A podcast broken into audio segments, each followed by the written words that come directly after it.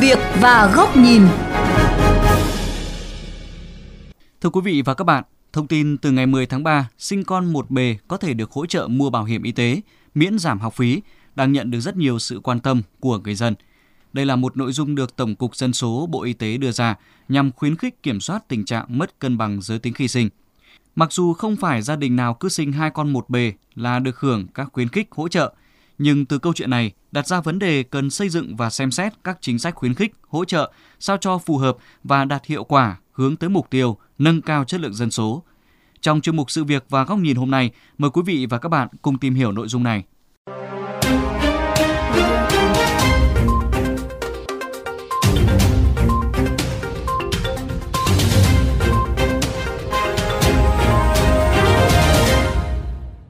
Gia đình chị Nguyễn Thị Hương Giang ở Thanh Xuân, Hà Nội là một trong nhiều gia đình sinh con một bề là gái. Cả gia đình luôn cảm thấy đủ đầy và hạnh phúc, dành ưu tiên số 1 cho việc chăm sóc và nuôi dạy các con thật tốt. Chị Giang chia sẻ rằng khi biết tới thông tin gia đình sinh con một bề có thể nhận được chính sách hỗ trợ như được miễn giảm học phí, mua bảo hiểm y tế cho con thì chị cảm thấy ngạc nhiên và có chút chạnh lòng đối với rất là nhiều gia đình trong đó có gia đình tôi thì hoàn toàn không có cái chuyện lựa chọn giới tính trong khi mà sinh con. Do đó thì tôi thấy cái việc hỗ trợ đó nó cũng không có ý nghĩa nhiều và nó cũng không có cái gì ảnh hưởng tích cực cả. Nếu người ta muốn thì người ta vẫn sẽ cứ làm và không không màng đến cái chuyện thưởng.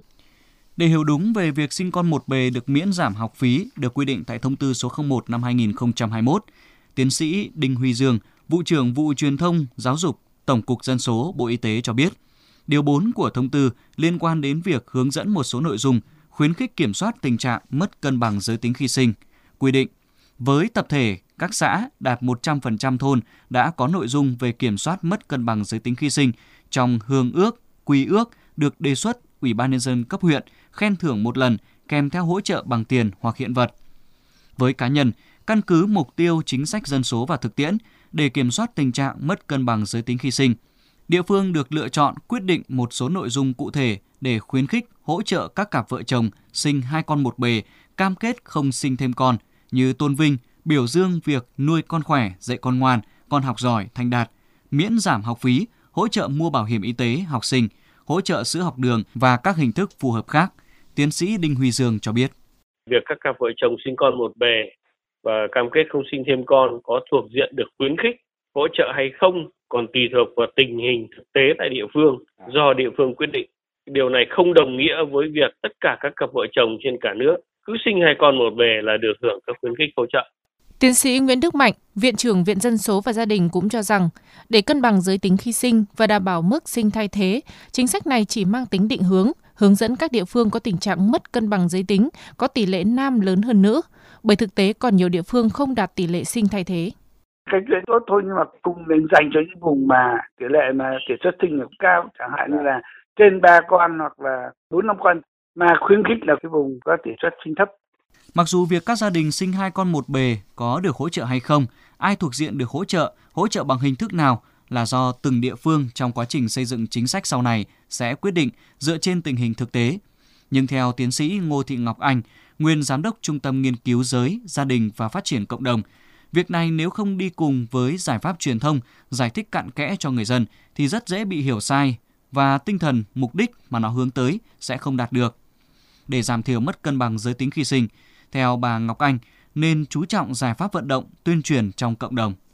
Cần phải có một cái động viên khuyến khích. Nhưng chúng ta không thiếu gì những cái hình thức động viên khuyến khích mà về chúng ta cứ lấy tiền hoặc hiện vật ra để cho các gia đình người ta cố gắng người ta thực hiện tốt ấy, thì tôi nghĩ rằng là cái đấy nó cũng không ổn mà quan trọng là chúng ta phải tuyên truyền, chúng ta phải phổ biến. Chúng ta phải làm như thế nào đấy để mỗi một công dân, mỗi một gia đình, người ta hiểu được cái quyền bình đẳng giữa con trai và con gái. Đều là những công dân, đều là những đứa con tốt. Sau này khi trưởng thành, trở thành những công dân có trách nhiệm, thì đều có những đóng góp và đều có trách nhiệm với gia đình.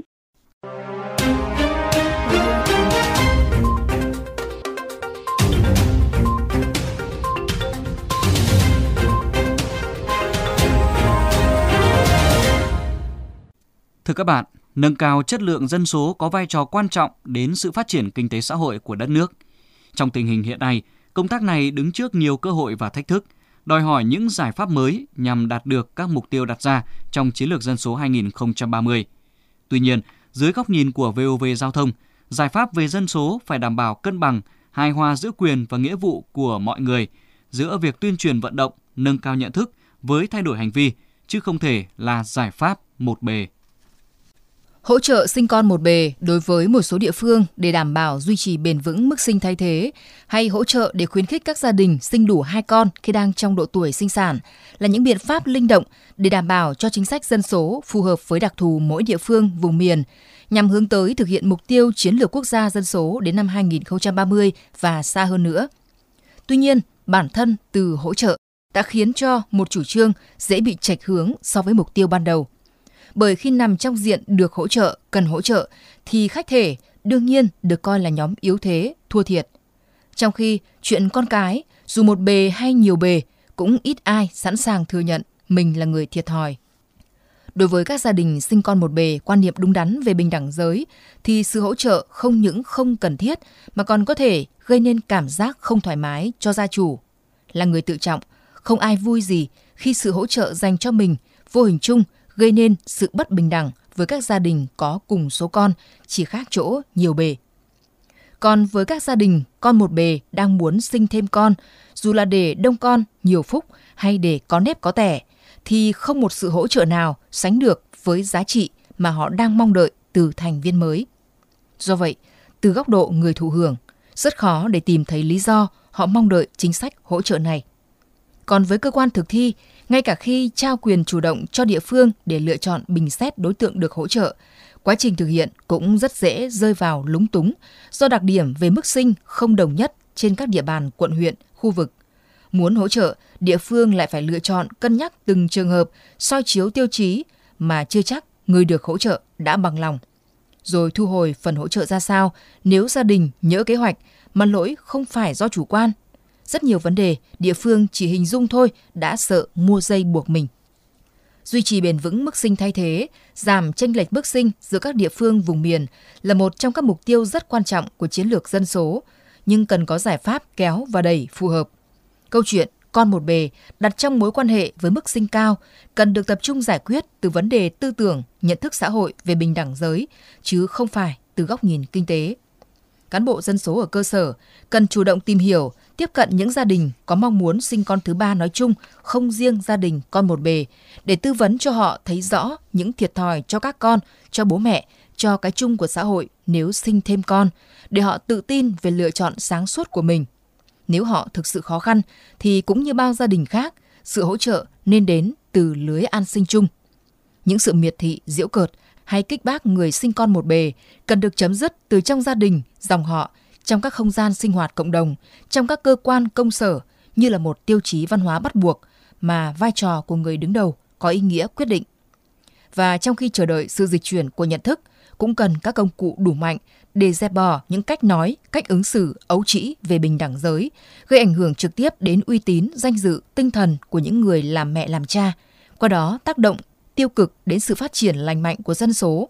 đó nên là các quy định mang tính hướng dẫn và đảm bảo thực thi, thay vì đưa ra một mức phạt mấy trăm ngàn đồng cho hành vi vi phạm mà ai cũng biết quy định chỉ mang tính nhắc nhở chung chung.